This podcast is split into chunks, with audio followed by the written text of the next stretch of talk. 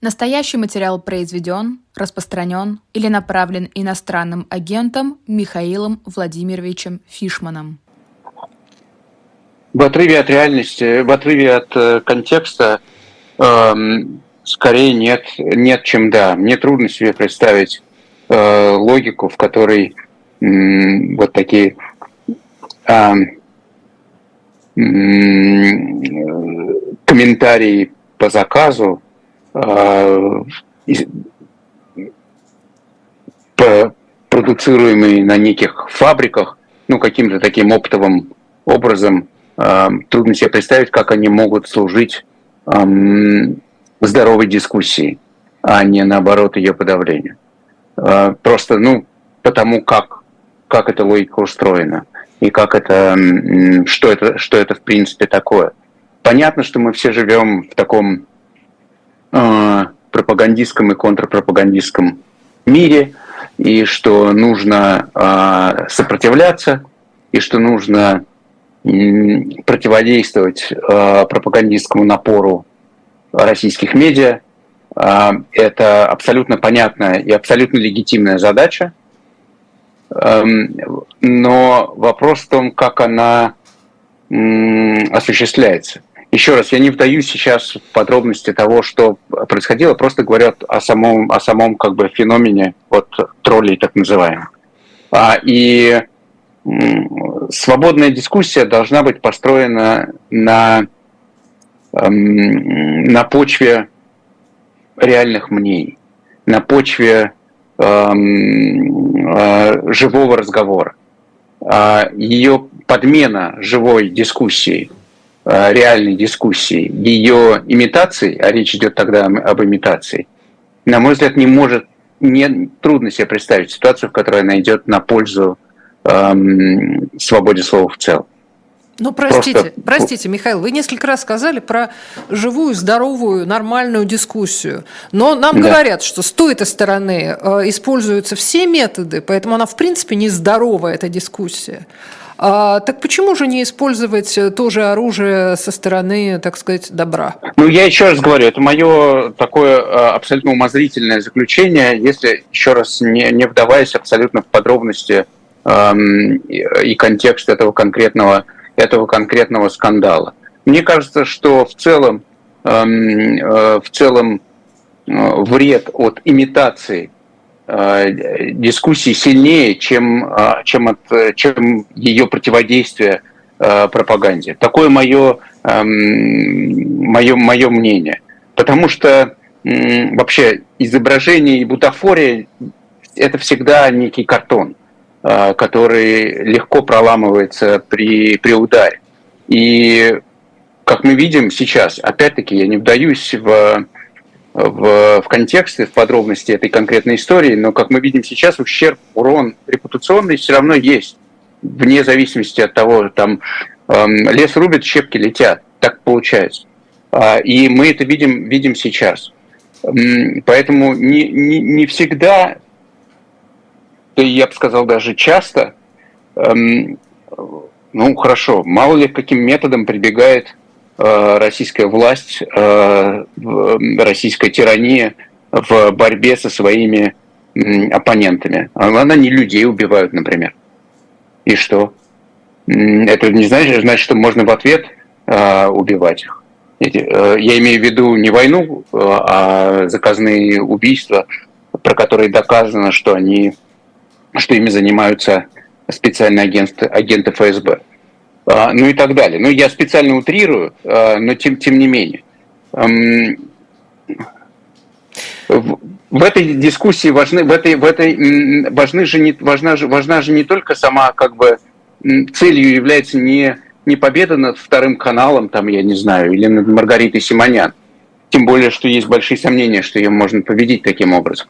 А целью является борьба за некие ценности. Ценностью является именно свобода и какая-то реальная э, жизнь, реальное целеполагание, какой-то реальный мир. Это идет борьба за реальный мир против вымышленного. Нам придумывают мир, с которым, с которым надо бороться.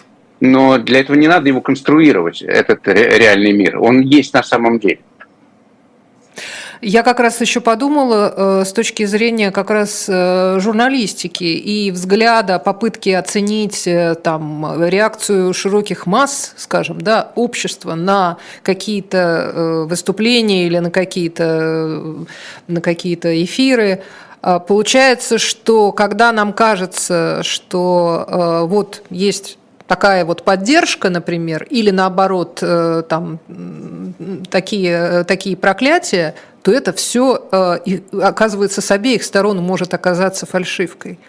И это искажает вообще представление об обществе. Ну вот, ну вот, мне кажется, вы скорее как бы развиваете мою мысль. Да, да, угодно. да. Я, я в этом смысле с вами не спорю, потому что э, я, э, я понимаю, что э, тогда непонятно вообще на что ориентироваться. Хотя удобно, наверное, думать, э, когда люди говорят неприятное, то это тролли, а когда люди говорят то же, что ты думаешь, э, то это настоящее. Но, но я бы, наверное, поостерегся проводить э, прямой вот такой знак равенства, потому что очевидно, что речь, если о чем-то идет, то это принципиально другие масштабы, принципиально другая вообще ну, масштаб происходящего просто ну, не сравним настолько, что теряет смысл самосравнения. Это понятно, да. А скажите, э, вы интересовали, то, то есть вас заинтересовала э, сама история, почему это всплыло, э, зачем это нужно было Светову и его, так сказать, компании? Почему, почему это понадобилось? Что это? Это же тоже ну, я внимательно расстроило, этим, я бы сказала. Я, я, я, я, я, ну, я как-то наблюдал за этой дискуссией в Твиттере, в Твиттере отчасти. Вот. На Медиазоне, кстати, и... простите, вышло достаточно подробное расследование. Да, да, да. С, с подсчетом угу. комментариев даже. Угу. Да, ну я как-то в Твиттере за этим, за этим сюжетом ну, следил постольку, постольку поскольку, но для меня Михаил Светов не является эм, уважаемой, легитимной политической э, фигурой, за которой, которая вот мне формирует э, картину и повестку дня. То есть вам было не важно его мнение на этот счет? Ну, скажем, этой группы. Нет, его личное мнение да. меня, пожалуй, не очень интересовало. Понятно. Хорошо. Давайте вернемся к... Ну, понятно, что опять возникло, возник разговор о том, как э, условно оппозиционные силы пытаются съесть друг друга и как-то опорочить. Да, наверное. Да, и... наверное, такой, да, наверное, такой сюжет там есть. Ну, э, мы просто констатируем, что да, к сожалению, к сожалению, это происходит. А, тем не менее, я хотела у вас уже перевести к следующей части, потому что я сегодня с изумлением узнала, что, оказывается, вот эти нехорошие люди, и релаканты, и э, окопавшиеся внутри, э, внутри самой страны, оказывается, у них вот какую цель обнаружила Эл Памфилова, а, они, оказывается, стремятся сорвать выборы – вот, оказывается, главная задача. Прежде чем мы перейдем, собственно, к выборам, я хотела вас спросить, а для какой политической или, я не знаю, там иной силы, э, иностранной военщины или кого-то, э, может быть полезно сорвать президентские выборы в России? Чтобы Если что? представить что выборы, выборы, выборы сорвутся в России, и там э, Путин не станет президентом в марте Так он тогда э, останется? он тогда останется? Нет, почему там, я не знаю, мало ли. А, вообще идея срыва выборов, она, э, она маме э, в Кремле владеет до с первого срока путинского. Я вам напомню, что, что собственно, под флагом «не дадим э, сорвать выборы, Путин шел на свой, ну, на первый срок он не мог идти под таким флагом, но он шел на второй свой президентский срок под этим флагом в 2004 году. Именно поэтому он уволил Касьянова, в, за два месяца примерно до, до выборов. И именно поэтому выдвинулся в президенты тогда Сергей Миронов, ну как выдвинулся, ну ему поручили выдвинуться, и он пошел в президенты, агитируя за Путина. То есть вы голосуете не за меня, Сергея Миронова, а за Путина. Сделано, сделано это было за тем, что если все вдруг снимутся и выборы сорвутся, как, ну, если не, не, не будет участников в выборах, тогда они будут признаны недействительными, и их не будет. А, но вот Миронов, а, он все равно останется в бюллетене, и тогда Путин будет соревноваться с Мироновым. Это уже 20 лет прошло. А, а у нас а, как бы ситуация в голове, она прогрессирует.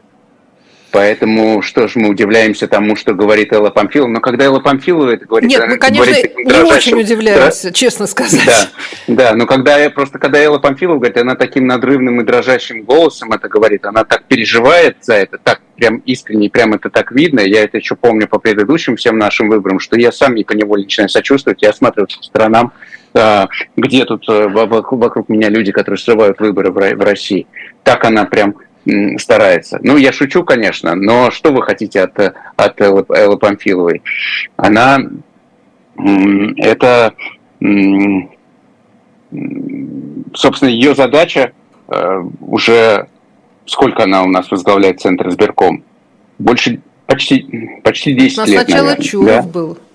Ну да, Чуров был, и он, наверное, его сняли, соответственно. Я думаю, что на выборах 2016 года была уже, наверное, Памфилова, если мне память не изменяет. Я могу ошибаться. Ну... Эм, э, но неважно. В общем, это много-много лет, э, и ее задача э, постоянно доказывать э, Путину, что он прав в том, э, что выборы, что в наши выборы хотят вмешаться э, из-за из границы. Поэтому у нас э, э, отменяли наблюдение за выборами сначала под эти, по, по, э, на этих основаниях.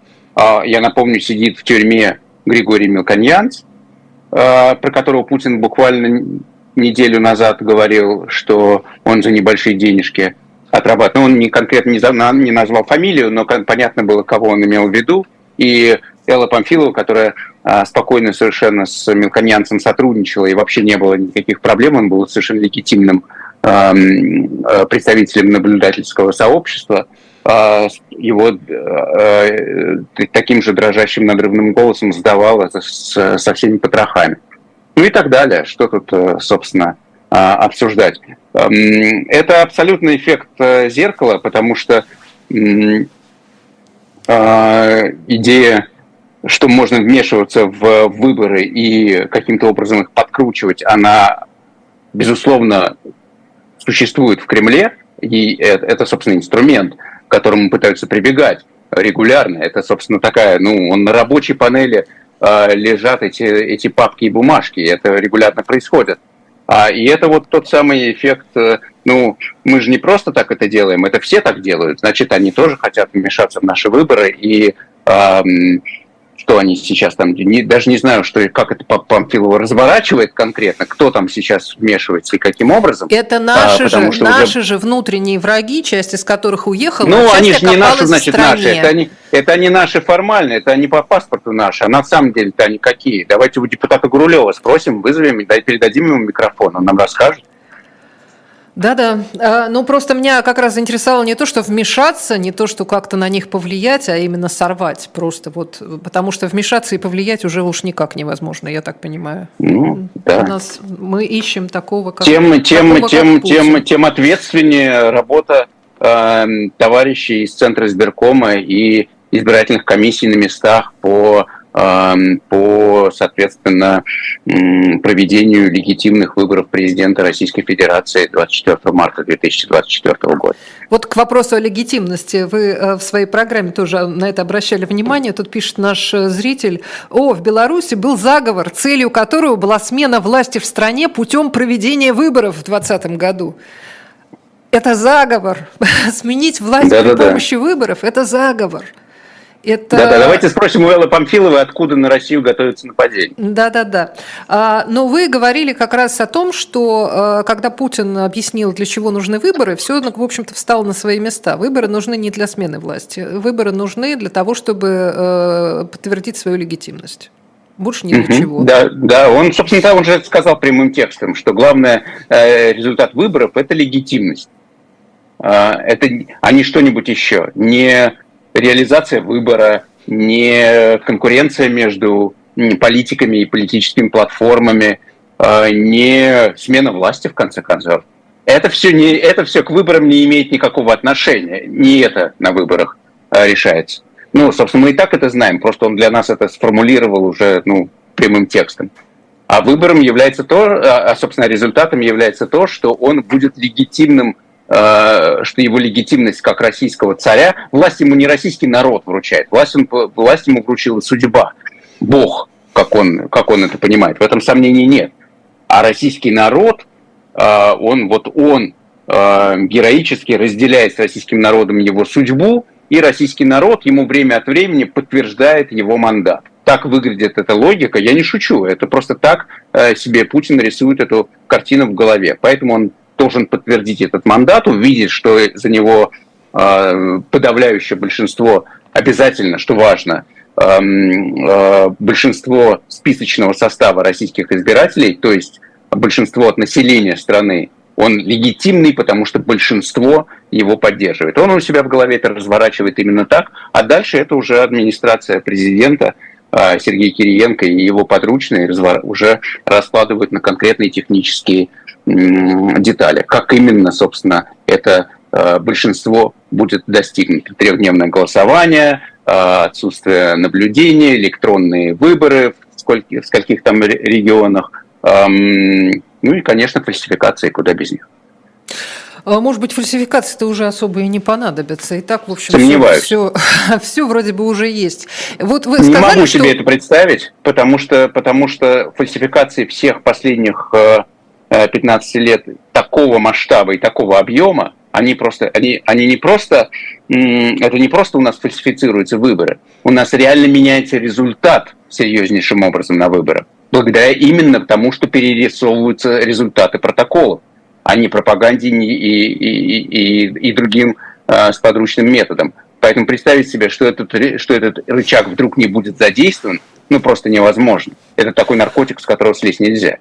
Подождите, Михаил, а, э, мне казалось, что э, все последние годы, ну, может быть, я не, не, не туда смотрела, но тем не менее, мне всегда складывалось впечатление, что не требуется какой-то особенной фальсификации, потому что если людей, там, не знаю, автобусом привести или там на работе всех обзвонить или еще как-нибудь, они, в общем, не пытаются э, саботировать. Они выполняют то, что им говорят. И они понимают, что от них требуется, и голосуют за того, за кого надо.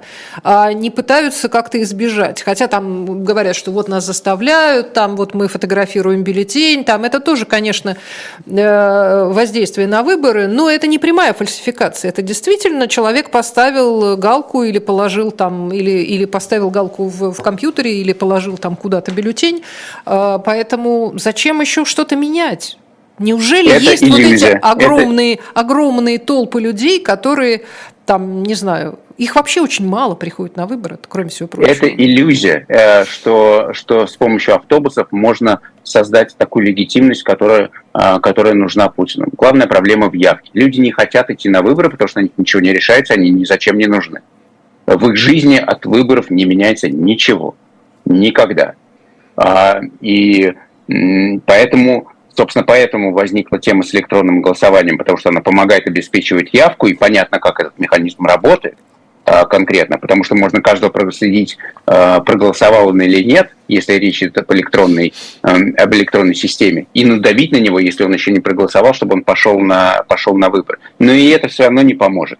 И я хочу напомнить, что максимальный рекорд по количеству вброшенных, еще раз, вброшенных Эм, перерисованных протоколов, не манипулируемых, а именно нарисованных, эм, э, переписанных, эм, рекорд принадлежит голосованию 2020 года по Конституцию, которую, опять-таки, э, для Путина должны были по его заказу, потому что он объявил, что, что поправки в Конституцию поддерживает абсолютное большинство граждан страны, это важная формула, которая сейчас будет действовать. Поэтому надо было, чтобы там было большинство от списочного состава. Это сколько там? Эм, больше 55-60 миллионов человек, что-то в этом роде. А, а их нет физически, их нельзя, нельзя получить, их просто рисуют. Скажите, ну а вы-то как вот сейчас э, смотрите на, э, на предстоящие выборы? Ведь есть действительно люди, которые Э, которые хотели бы каких-то иных результатов, ну хотя бы показать, что они есть. А какой способ вам сейчас кажется правильным? Идти, не идти? Э, ну, это, участвовать, мне не кажется, участвовать. Мне, мне кажется, что это э, сейчас вот как раз сегодня, как я понимаю, я не видел, но и как я понимаю, сегодня на, на на телеканале «Дождь» должны, было, должны были подводить итоги. Вот э, Алексей Навальный э, предложил провести некий опрос э, лидеров общественного мнения и просто всех желающих на тему, что делать с выборами. Я не знаю, каким... Я просто не видел. Но У нас вот, некоторые я, зрители смотрели, смотрели перед тем, а, как ну сюда вот, переключиться. Вот, вот, они, вот, вот они, там, они, они там эту тему обсуждали. А, мне очевидно, что мне очевидны две вещи. Первое, мне очевидно, что сейчас про это разговаривать наверное, не имеет смысла, потому что нет кандидатов, но, к сожалению, второй пункт противоречит отчасти первому, потому что второй пункт – это что э, мы не увидим ничего такого, что нам поможет эм, сформулировать позицию, когда кандидаты появятся. Не будет на этих выборах антивоенного кандидата, не будет кандидата, вокруг которого можно было бы аккумулировать каким-то образом протестный потенциал. Ну, даже если его назначить, в принципе, протестное голосование может действовать в соответствии с такой логикой, типа, давайте бить в эту точку, вот в этого, этого возьмем, то боюсь, что и это тоже не сработает, потому что мы живем в другой реальности сегодня, потому что настолько велико, настолько выжжена э, политическая поляна, настолько невозможно эм, донести эм, э, ну, какая-то широкая агитация в поддержку этого э, протеста, Навальный и его умное голосование объявлены ну, врагом были в 2021 году еще, когда были выборы, да? А тогда, кстати, были фальсификации тоже еще, по, по, еще по, по, почище прежних. В 2021 году, там, э, вы же помните, э, что, собственно, оно было объявлено экстремистским, э, и там чуть ли Google не выгнали из России за то, что они не удалили у себя Эм, этот самый э, Списки вот application. Эти, да. Угу. да, и распространение, и распространение в Google Doc. То есть абсолютно легитимный э, способ агитации. Давайте, давайте, вот кандидат в бюллетене, мы призываем голосовать за него. -то. Это было признано, э, это было криминализовано эм, тогда. Но тогда еще были возможности, тогда еще были какие-то возможности донесения, донесения всех этих позиций. Сегодня это, сегодня это под большим вопросом насколько это, в принципе, а, возможно и, и реализуемо. Я не устаю а, повторять, что, что протестное голосование как общественный феномен, то есть такой феномен, который добивается какого-то результата, а, отлич, отличающегося от статистической погрешности, возможно только в ситуации некого тренда, некого общественного настроения, некоторого э, движения, которое которые носят тот же характер, движутся в ту же сторону. И если оно есть, тогда можно его, можно с этим работать, можно добиваться, наверное, результата. Но если его нет, если на море полный штиль, если люди говорят, плевать, мы хотели на эти выборы, те, э, те, которые, в принципе, те, на кого рассчитывала бы оппозиция, то эту махину, эту гору не сдвинуть это значит, что нужно искать другие способы донесения своей позиции и другие способы борьбы с э, политическим режимом. Это значит, что выборы не, не, не станут этим инструментом. И это, наверное, можно понять заранее. И я не утверждаю, что это сейчас так. Еще раз, давайте подождем, еще время есть, но такая ситуация возможна. И в этом, собственно, там вот Максим Кац, например, утверждает, что это не так, что надо пробовать всегда. Ну, я не знаю, не понимаю, почему надо пробовать всегда. Мне кажется, что не всегда. А, мне кажется, бывают ситуации, когда это завед... заранее понятно, что это бессмысленно. Слушайте, ну есть, есть, же какой-то, э, есть же какой-то такой, ну, я не знаю, стиль, что за наше безнадежное дело, что называется. Что как ну, бы есть, ни да, было бессмысленно. Говорим, ну, хорошо. ну, э, еще раз, это же, ну, нет, ну, ну, попытка не пытка, как говорится. Но на самом деле... Чтобы не было стыдно просто, смотреть на себя в зеркало, пойти да нет, и никто не испортить нам, бюллетень, вопрос, да, вот типа того. Никто не мешает нам пойти и испортить бюллетень в любом случае. Это никто никому не мешает сделать. Это вопрос э, моральный, вопрос э, собственного соотношения с тем, что происходит. Но это не масштабная, массированная То есть вы хотите сказать, что таких людей не, не будет достаточно много, чтобы это можно было заметить? У кого болит душа, в любом случае может пойти это сделать, и это легально, что, что очень правильно подчеркивает Максим Кац, если я правильно понимаю. Никто за это вас не посадит в тюрьму, никто за это с вами ничего не сделает, если вы пойдете на выборы и проголосуете так или иначе. Это легально. Это пока, пока законно. э, все равно. И это всегда можно сделать. И человеку, который, который переживает по этому поводу, если вы чуть-чуть про себя сомневаетесь, сходите. Хуже не будет никому, точно. А, она, а вам будет легче и лучше. Вопрос в том, насколько это повлияет на общую картину. Мы же говорим об общей картине, мы говорим о политическом раскладе, в котором это является фактором, в котором э, тактика Навального реально не раз срабатывала политически в масштабе э, на всю страну. А, но, с другой стороны, если окажется, что людей, для которых это вопрос э, собственного, собственного душевного спокойствия, окажется достаточно много, то вот тогда-то мы и увидим. Нет, а... если окажется достаточно много, тогда, тогда, тогда это уже ресурс, тогда это уже повод для... Тогда это уже поле битвы, тогда уже можно бороться, тогда уже надо идти и стрелять изо всех орудий. Конечно. Но вот мы вот поймем, так в общем, это или не так. Сейчас это не так, это достаточно очевидно, но еще есть время, давайте подождем и увидим. Конечно. Это э, своего рода соцопрос, да. На самом деле, вот реально, кто э, готов э, принять, принять участие и выразить какое-то там свое чувство. Но вы говорите фальсификации, поэтому, может быть, и этого мы не узнаем. Нет, дело, это фальсификации тут ни, ни при чем. Э, фальсификации нам потом пока... Э, тут я согласен с Максимом Кацем, что фальсифицируется все, неважно, фальсифицировали выборы 2021 года в, в Думу, но мы знаем, что в, в большинстве московских одномандатных округов а, выиграла оппозиция. Мы знаем это, это знание. Это, это не, не догадка, это не домысел. Мы знаем, что у них украдены мандаты. У Михаила Лобанова, депутат, э, э, вылетел, который ведет... Да, да, да. Вместе со Скобеевой э, ведет ну да, понятно. Черт, ну да, бывает во время. Да. А, украл у него мандат. Украл. У него ворованный мандат. Мы это знаем все. И это очень важно. В этом смысле Максим Кац абсолютно прав. Вопрос в том, можем ли мы добиться такого же результата сегодня.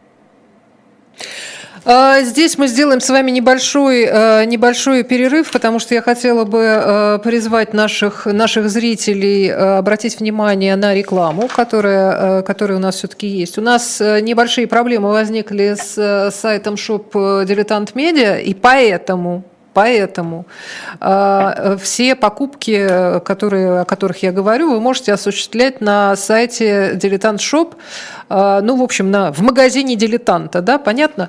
Э, и, и вот книга, на которую обращаю ваше внимание, помимо, помимо замечательных совершенно коллекционных, я бы сказала, изданий, мальчик, который пошел в Освенцим вслед за отцом. Реальная история. Э, Джереми Дронфилд.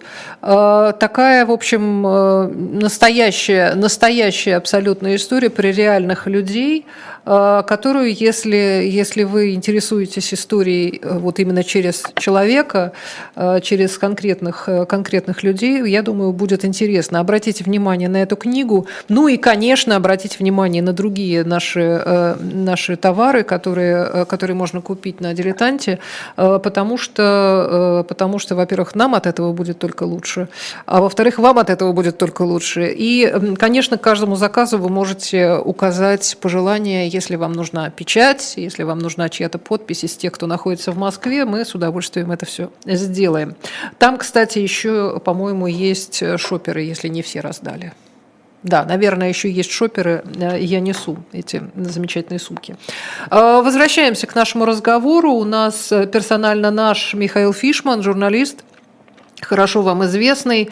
А, и вот некоторые пишут, э, что любят Михаила, потому что он умница, так что держитесь, бодритесь. А, так, э, возвращаемся, возвращаемся к разговорам. А, так, э, да, кстати говоря, к, к, к, тому, что, к тому, что нет вот этой вот нет существенного количества, как вы считаете, в данный момент нет существенного количества людей, которые могли бы как-то повлиять на ситуацию. Я, пока вы говорили, а, вспоминала как раз белорусские выборы 2020 года. С одной стороны, там был, и кандидат был, Светлана Тихановская, там был, э, был совершенно очевидно, очевидно э, был, была большая поддержка у этого кандидата. Там были протесты против этого. Это, кстати, в конечном итоге не помогло, но, но что-то же изменилось. Вот мне недавно говорила Э, по-моему, э, Александра Филипенко говорила о том, что представление Запада о том, как бывают устроены выборы в наших э, Палестинах, очень сильно поколебала как раз Светлана Тихановская, которая объяснила Э, и э, вся ее как бы команда объясняла все эти, все эти годы уже, объясняла, что вот так бывает. Так бывает, что э, человек, который официально объявляет себя победившим на выборах, ничего подобного, не, ничего подобного собой не представляет. И что бывают другие люди, которые победили на выборах на самом деле. А в России такое вообще возможно, как вы думаете? Вот такая вот история, когда э, ну, уже будет очевидно, что это не настоящие выборы. И даже Запад. А, я не очень понял признать. вопрос, что значит не настоящий выбор. Это значит, что ну, будет сильный кандидат, за которым стояла общественная большая поддержка, а в результате он не он не он победил? Нет, не, не, нет, что, не выборы, что выборы прошли по, э, по итогам этих выборов кто-то победил, ну понятно кто, но да. на самом деле не надо считать, что э, это настоящая поддержка. Понимаете? Ну, а, а, на самом деле это во многом так э, в, в России в России сегодня, просто всем это все равно, а белорусам это было не все равно в 2020 году. И, конечно, масштаб, э, масштаб непопулярности Лукашенко и, соответственно, соответственно, вот этого антипротестного движения, ну, не сравним с тем, что в лучшие годы было в, в России. В лучшие, это, я не знаю, в 2011 году, в 2012, например, да, когда, эм, когда была Болотная площадь. Э, просто принципиально другой, другой, другой масштаб. Э, рейтинг Лукашенко там колебал. Ну, у, у ядерный электорат Путина, судя по всему, действительно эм, там в районе 25, наверное, процентов есть, а такого у Лукашенко не было в 2020 году. Эм, и Беларусь, Беларусь маленькая, небольшая страна, где, и где хорошо работают связи между людьми между собой, поэтому люди могут физически собраться, им проще в одном месте или в разных, ну, в городах, там по всем городам тогда шли большие массовые mm-hmm. протесты, не только да. в Минске это было, это было, охватило всю страну. В России такого, конечно, никогда не было. Россия находится э, в другом ну, это исторически еще связано с тем, как э, что Лукашенко был диктатором с самого начала. Путин им стал по ходу. А он же имитировал некоторое время э, такую и, и, и ну, как-то учен, у ученых это называется, как-то этот самый плебисцитарный авторитаризм, там, я не знаю, есть, в общем, специальные названия, которые описывают режим Путина до того, как он перешел к непосредственной диктатуре, до того, как он как он совершил конституционный переворот и э, разрешил себя избирать на бесконечное количество раз, что, что Лукашенко сделал сразу же после того, как, э, как пришел к власти. Он пришел к власти в 94-м, в 96-м году был референдум, обнуляющий его президентские сроки. Путин такой референдум провел через 20 лет. Есть разница поэтому между тем, пока у российской, у российской власти была возможность ехать вперед на, на на бензине а, повышение благосостояния людей, а, на, э, э, на режиме, на, на бензине экономического успеха. И это то, за счет чего Путин жил очень много лет. Э, российский обыватель, гражданин России в среднем в середине нулевых, мы об этом забываем, жил лучше с каждым днем и с каждым месяцем. Каждый год я жил лучше, чем год назад. Это такого, такого беспрецедентного всплеска благосостояния в России не было вообще никогда. Но поскольку Путин э, э, все равно, э, в конце концов, э, своей политикой довел дело до того, что у него других механизмов, кроме репрессий, все равно не осталось, экономического роста нет. И тут мы попали уже в лукашенковскую ситуацию, но слишком поздно, в состоянии уже задавленного э, и забитого и испуганного э, общественного мнения, ну и так далее. Ну, в общем, это можно долго про это, про это объяснять, почему так, но важно, что, конечно, у, у, у российской власти всегда есть ресурс эм, нефтяной, эм, существенный, нефтяных доходов и распределения благ, которые она может себе позволить, в отличие, опять-таки, от Лукашенко. Поэтому он был всегда в очень слабой позиции сам и зависел полностью от, от Москвы и от Путина. Собственно, Путин его и спас от, э, от полного поражения в 2020 году. Если бы не Путин, никакого бы Лукашенко власти в Беларуси уже не было. Да, готова согласиться с э, последним вашим тезисом. Я тут узнала, что у нас еще, оказывается, рекламный ролик есть. Мы сейчас тогда на минуточку прервемся, э, посмотрим рекламный ролик и вернемся с Михаилом Фишманом к нашему разговору. Никуда не уходите.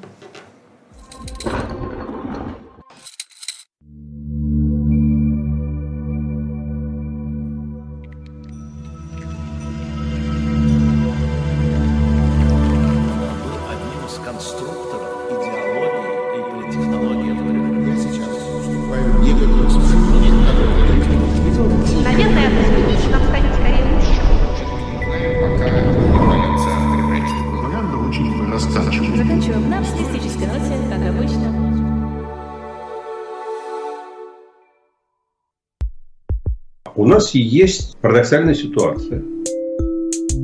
Это непросто, потому что останется в истории. Ну, Владимир Борисович, вы прям как ребенок. У вас есть лучшие средства обороны? Нету.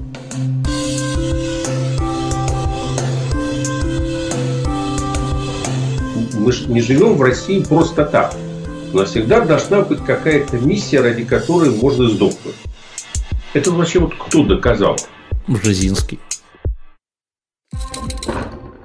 Мы снова с вами, Ольга Журавлева, канал «Живой гвоздь», в программе «Персонально ваш журналист Михаил Фишман».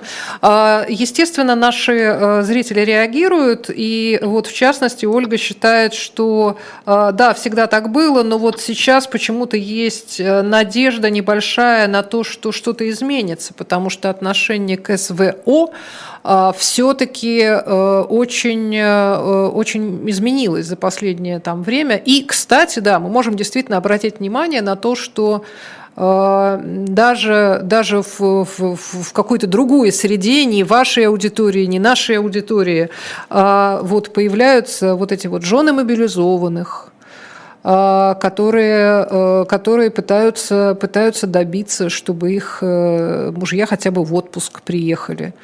А, появляются женщины, которые ищут, э, пытаются доказать, что их близкие действительно погибли, а, а тоже в результате не, не получают никаких компенсаций, на которые, возможно, рассчитывали, э, никаких вообще документов и никаких, никаких слов. И тоже у них как бы есть причина для недовольства, скажем так, довольно существенная, я бы сказала.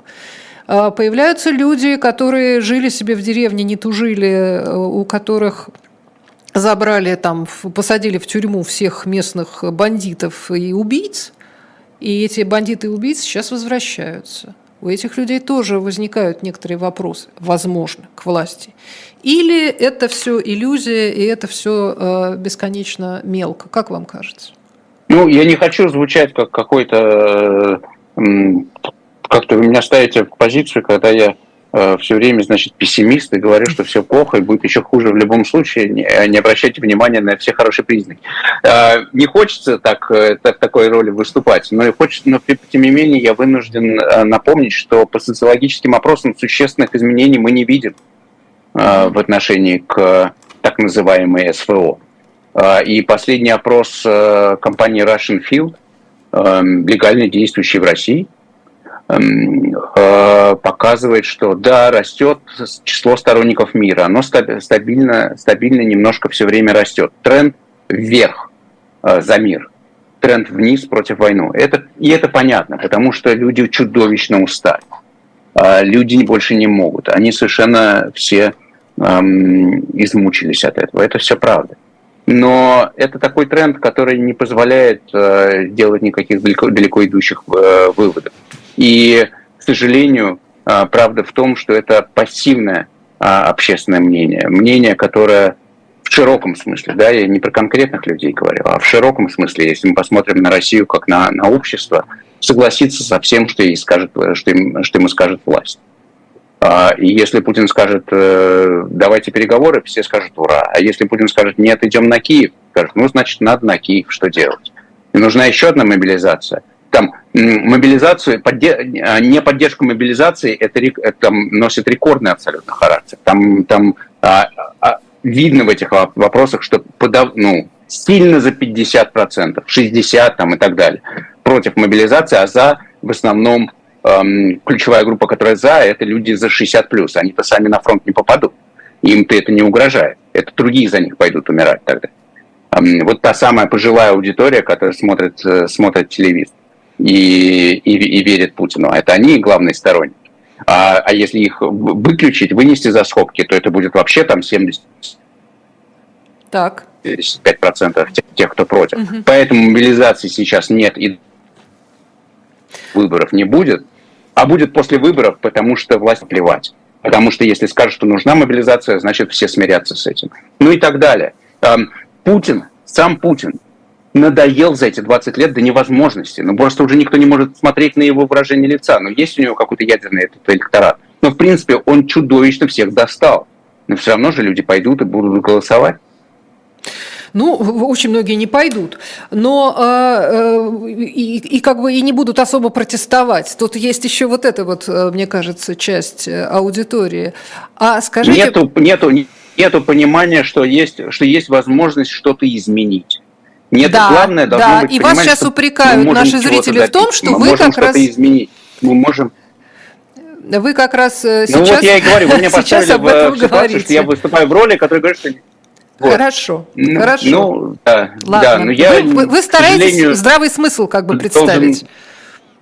Должен, должен смотреть правде в глаза. Я рассуждаю социологически. Да. Хорошо. А, но при этом, опять-таки, мы еще в, в копилку не, э, не добавили, э, я даже не знаю, куда это относить, в сторону репрессий или в сторону, э, наоборот, собирания к себе электората. Значит, государственная борьба с ЛГБТ всеми, всеми возможными способами. Э, значит, запрет абортов э, и максимально возможный запрет, э, всякий разгул вот этих традиционных ценностей, которые, как мне, опять же, представляется, не в такой-то массе и разделяются. И не, не, представление о том, что весь народ у нас за домострой и все там кондовые антисемиты и непременно противники абортов, мне кажется, это иллюзия в общем-то, люди уже выросли за последние 20 лет совсем другие. Не те, которых э, представляют а, Даже не в том, что они выросли за последние 20 лет другие, они при советской власти были другие. Это как раз совет советские, э, советские концепции, советский феномен свободы женщины. С этим большевики пришли к власти, между прочим, в 17 году. И это реально то, что советская власть э, вела и пропагандировала. Понимание, что нельзя, что женщина имеет право на аборт, это советская концепция и она очень укоренена в, в жизни. А просто показывает, что растет э, на самом деле число сторонников, но оно все равно, конечно, их все равно меньше половины. И мы видим даже в официальной прессе, мы видим дискуссии по этому поводу сегодня даже в, в абсолютно пропагандистских изданиях, типа э, «Комсомольской правды», вы увидите, что аргумент, что все равно рождаемость от этого не повысится, что правда, заметим в скобках, а, и так далее. Да. А, поэтому, э, поэтому, э, поэтому, поэтому Путин держится от этого в стороне, и не будет активно агитировать за запрет абортов. Это какая-то такая общая консервативная линия, которая сама собой как бы идет мимо, мимо, как будто мимо него. Такой смысл у этой кампании. А он еще, может, и осадит потом особенно, особо ретивых ближе к финишу. Такое тоже могу себе представить. А вот это вот э, против э, э, непонятно, непонятно как существующего движения ЛГБТ международного, это, мне кажется, у Владимира Владимировича, который регулярно нам рассказывает про трансформеров и трансформаторов, то есть транслюдей, на самом-то деле, он имеет в виду, наверное, он, наверное, должен как-то в этом русле или, или тоже, тоже потом придет и скажет, что вообще-то в целом они, конечно, пусть живут как хотят. Нет, не скажет. Нет, он, он, ну, он, то, что он говорит, это, это такое, как, знаете, как антисемиты говорят, у меня тоже есть друзья евреи. Это вот примерно, примерно так он рассуждает, рассуждает на эту тему. Этот сигнал читается прекрасно в том, что он говорит. Он просто опять-таки не доходит до самого конца а, и не говорит, что нам нужно сажать а, геев, например. Пока. Он этого не говорит. Он этого не говорит, и я не думаю, что скажет э, до, до, до выборов, по крайней мере. Но это как раз э, это как раз лошадь, на которой он едет уже давно. А, собственно, гомофобные эм, законы появились в, э, появились в России, я напомню, в 2013 году, когда Путин вернулся в, в Кремль сразу после этого он этим занялся. И тема эта возникла, ну, буквально она еще не возникла на выборах, перед, перед выборами 2012 года. Тогда он еще занимался эм, Пусирает и эм, эм, чувствами верующих mm-hmm. в основном. Но уже тогда возникла эта идея, что вот он, значит, э, представитель эм, консервативной России, духовной скрепы. Духовная скрепа выражение родилось именно тогда, в 2012 году, и, собственно, а гомофобные настроения в этой консервативной повестке – это самая популярная вещь, потому что гомофобия, несмотря на то, что она, всегда, она была ниже, чем, чем про нее власть думала, и даже сейчас, я думаю, думает, а, но сейчас пропаганда за эти 10 лет, нам, сколько нам Киселев объяснял, а, что надо сжигать сердца геев, когда он это начал объяснять? Я уже, мне уже сейчас были тоже примерно 10 лет назад. Это все, это 10 лет уже активнейшим образом насаждается антигомофобная пропаганда. Конечно, она дает результаты. И это та лошадь, на которой Путин хочет ехать. И эти и гомофобные настроения есть. Они, еще раз, а, были ниже, чем когда, но они есть. Это тот ресурс, который можно использовать. И поэтому это, конечно, власть делает сознательно. Это сегодня повторение, собственно, а, предвыборных ходов 12-13 годов, когда Путин впервые оседлал эту тему. И он продолжает ее использовать. Это совершенно очевидно и, и понятно. Это эм, э, техно, технология. Технология мобилизации своих э, сторонников, как в Кремле это видят, видят и понимают. И технология э, уведения э, фокуса от войны на другие, на другую тему. Что, кстати, было верно и тогда, в 2013 году, потому что, вбрасывая эту тему э, гомофобную в, в общественную дискуссию, Путин уводил разговор от себя самого, от претензий к самому себе. А ты что сюда пришел? Зачем? Ты что сейчас тут делаешь? Этот вопрос тогда звучал очень активно. Я напомню вам, как Олимпийский спорткомплекс свистел ему в, в, в конце 2011 года, когда он вышел поздравлять э, боксера Емельяненко. Свистел весь зал. Это никуда не делось. Ему надо было уводить от себя этот свист. И поэтому появился, появился гомофобный закон. Сейчас он уводит ее от войны. Ну, кстати, еще туда же добавляется идея, что нельзя усыновлять э, российских детей. Их сейчас, наверное, вообще иностранцам очень трудно усыновлять по многим э, позициям. Потому что в странах, э, где разрешен транспереход, э, значит, и, и, и однополые браки, значит, родители разнополые могут стать однополыми в процессе уже усыновления. И это, конечно, то есть это вот надо так, вот так вот просто придумать э, причину. Но надо понимать, что у, этой, что, у этих, что у этих инициатив есть реальный...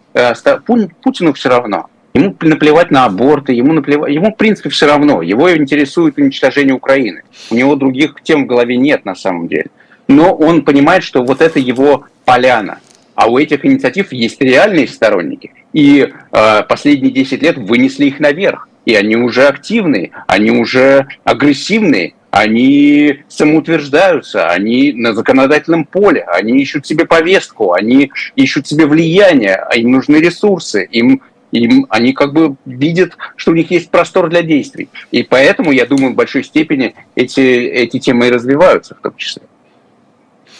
А, кстати, уж вы э, все время, все время вспоминаем, мы, естественно, все время вспоминаем Украину, и действительно, сейчас э, 10 э, лет, вот эти, эти дни, 10 лет Майдана, это Евромайдан, если кто, кто помнит, был связан именно с отказом от пути в Европу, и э, вот тогда, собственно, и началось вот это вот... Само слово «Майдан», по-моему, тогда, тогда как-то вошло так активно в повестку, да? Ну, на самом деле, слово «Майдан» появилось в 2004 году, когда были первые ну, выборы да, между да, Ющенко да, и Януковичем. Это тогда уже был Майдан. Ну, вот угу. именно как Евромайдан, угу. это, э, это понятие действительно появилось в конце 2013 года, а ровно 10 лет назад, 21 ноября, Янукович сказал, что Украина не будет подписывать соглашение об, о евроинтеграции с Европейским Союзом на саммите в Вильнюсе 29, кажется, ноября оно должно было быть подписано. Угу. Вот просто вдруг шли несколько лет в Европу, и вдруг Янукович ни с того ни с сего развернулся. И э, журналист Мустафа Наем написал, давайте выйдем на Майдан, и э, всех ждем на Майдане. С этого действительно начался Майдан 21, 21 ноября. Но просто давайте вспомним, что э, Янукович не просто так развернулся от, э, от, от, от, от этого документа, хотя очень хотел его подписать. И, собственно, все эти годы, в течение двух лет, Украина к этому шла напрямую. И вдруг за неделю он сказал, нет, уже никто никуда не идет. Это произошло, конечно, по итогам давления на него Путина. Это ну, для этого всем понятно, это не секрет, это совершенно очевидно. Была встреча еще перед этим в начале ноября, э, их некая тайна, по которой потом стало известно, что она была то ли в каком-то бункере в Ростове, то ли еще где-то. Но, в общем, после этой встречи он вернулся, как, как говорят, графиня изменившимся лицом бежит к пруду. Скажите, а вот сейчас, э, глядя на все, что произошло за эти 10 лет, как вы думаете, а Янукович тогда, может быть, бы спас Украину? От всего последующего, если в бы, смысле? если бы он пошел на, э, на, ну, на поводу у Путина, это же Путин не хотел, чтобы, чтобы Ну, Украина это же вопрос, вы спросите, спросите у украинцев, зачем же меня спрашивать? Нет, я это имею в виду, как вам кажется вот со стороны, а если бы тогда ну, ничего не случилось, народ бы, ну, там, не знаю, побузил бы и успокоился, все бы там Янукович остался и так далее.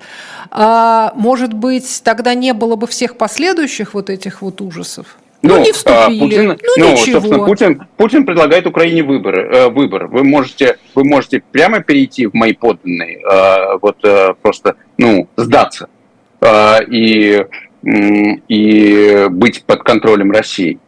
Или мы вас захватим. Вот, собственно, что в итоге произошло. А, э, и неважно, знала Украина или нет – про то, что если, если, значит, если мы не сдадимся, то, то Путин пойдет на нас войной. Ну, что, что на это отвечает, э, отвечает украинское общество? Политически украинское общество из года в год, не первый раз, а очень много раз отвечало, отвечало Путину «нет» и с этим ничего нельзя сделать. Такое общественное, вот есть, а, вот украинское общество устроено таким образом, так оно сформировалось за эти, за эти годы, и Путин к этому тоже приложил руку, кстати, а, что, а, что оно отказалось идти под, под э, контроль э, России, э, под влияние России, так, чтобы Россия не влияла на... Если бы уже после Майдана, если бы когда были Минские соглашения, уже когда на самом деле было вторжение по факту э, на, на территорию Украины, уже когда была аннексия Крыма.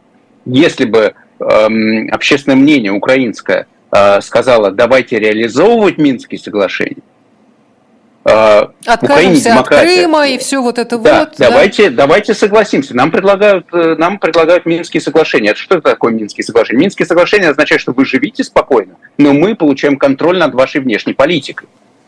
Вот что такое суть Минских соглашений. Почему Порошенко... Порошенко сначала даже, даже шел в эту сторону, чтобы, чтобы их реализовывать. Просто стало понятно, что лидер, который их, их реализует, эти Минские соглашения, то, что сейчас Путин и Маргарита Симонян говорят, они нас обманули, они никогда не собирались их выполнять. Потому что он понял, что если любой лидер, который, который их подпишет, не подпишет, а начнет их реализовывать, он слетит. Это э, Зеленский точно так же шел на, на, на выбор с идеей, что мы сейчас как-то договоримся на, про эти, про эти Минские угу. Что-то мы придумаем. У него не было четкого плана в голове, это понятно. Но он хотел идти в этом направлении. Он сначала, его даже Москва отчасти поддерживала, она видела в нем такого кандидата, который из российской части э, Украины, из русскоязычной и, и так далее, и что он как раз антипорошенковский, антиагрессивный военный кандидат. Он, как, только он, как только он увидел перед собой картину реальную, он понял, что не, у него нет никакого ресурса это сделать. Это решение не лидера, это тем более не Газдепа, это решение украинского общества. Оно не согласно поступаться своей свободой. Вот что происходит. Михаил, и тогда возникает э, следующий вопрос такой же, может быть, дурацкий, но у меня, э, у меня тогда возникает ощущение, что вот те люди, которые там не только в администрации президента э, российского, но и там специальные, не знаю, аналитические центры, которые все эти годы и еще до, там, до Евромайдана изучали Украину, там пытались на нее воздействовать, посылали туда, не знаю, там, а когда оружие, когда деньги, когда людей – Э, с разными целями, они так и не поняли этого. Потому что Нет, когда конечно. вторжение было э, организовано, ведь э, то, что люди станут, э, не, не будут выходить, э, неся хлеб на, на, на рушниках, а как-то ну, для многих было очевидно, нормальных людей. А для них нет. Они почему-то этого не ожидали.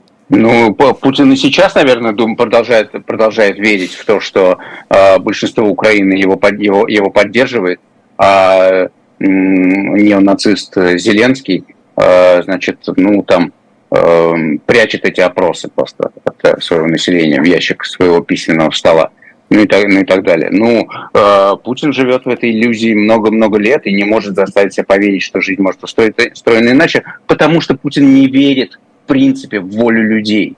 Нет такого воли людей, ее не существует. Есть только э, сильные мира сего, э, э, вот как он Си Цзиньпину недавно рассказывал, такие настоящие руководители, которые не на, не, не на, не на пять минут пришли посидеть и порисоваться, а цепляются за власть так, что уже не, от, не, не отскребешь потом. Вот такие вот. Вот, и, вот они решают вопросы, они э, рулят судьбами мира. И нет, это он, он это знает по себе и распространяет это, возвращаясь к вопросу о влиянии на выборы извне, который у нас был в начале, и распространяет это понимание на, на, на, на это у всех так. Это не только у него так это весь мир так живет. Нет никакой народной воли. Ну нет да, и все, кто выходит мнения. на протесты, они на самом деле есть оплачены. Ку, есть, угу. есть кукловоды, которые умеют плохо или хорошо управлять процессом. И все.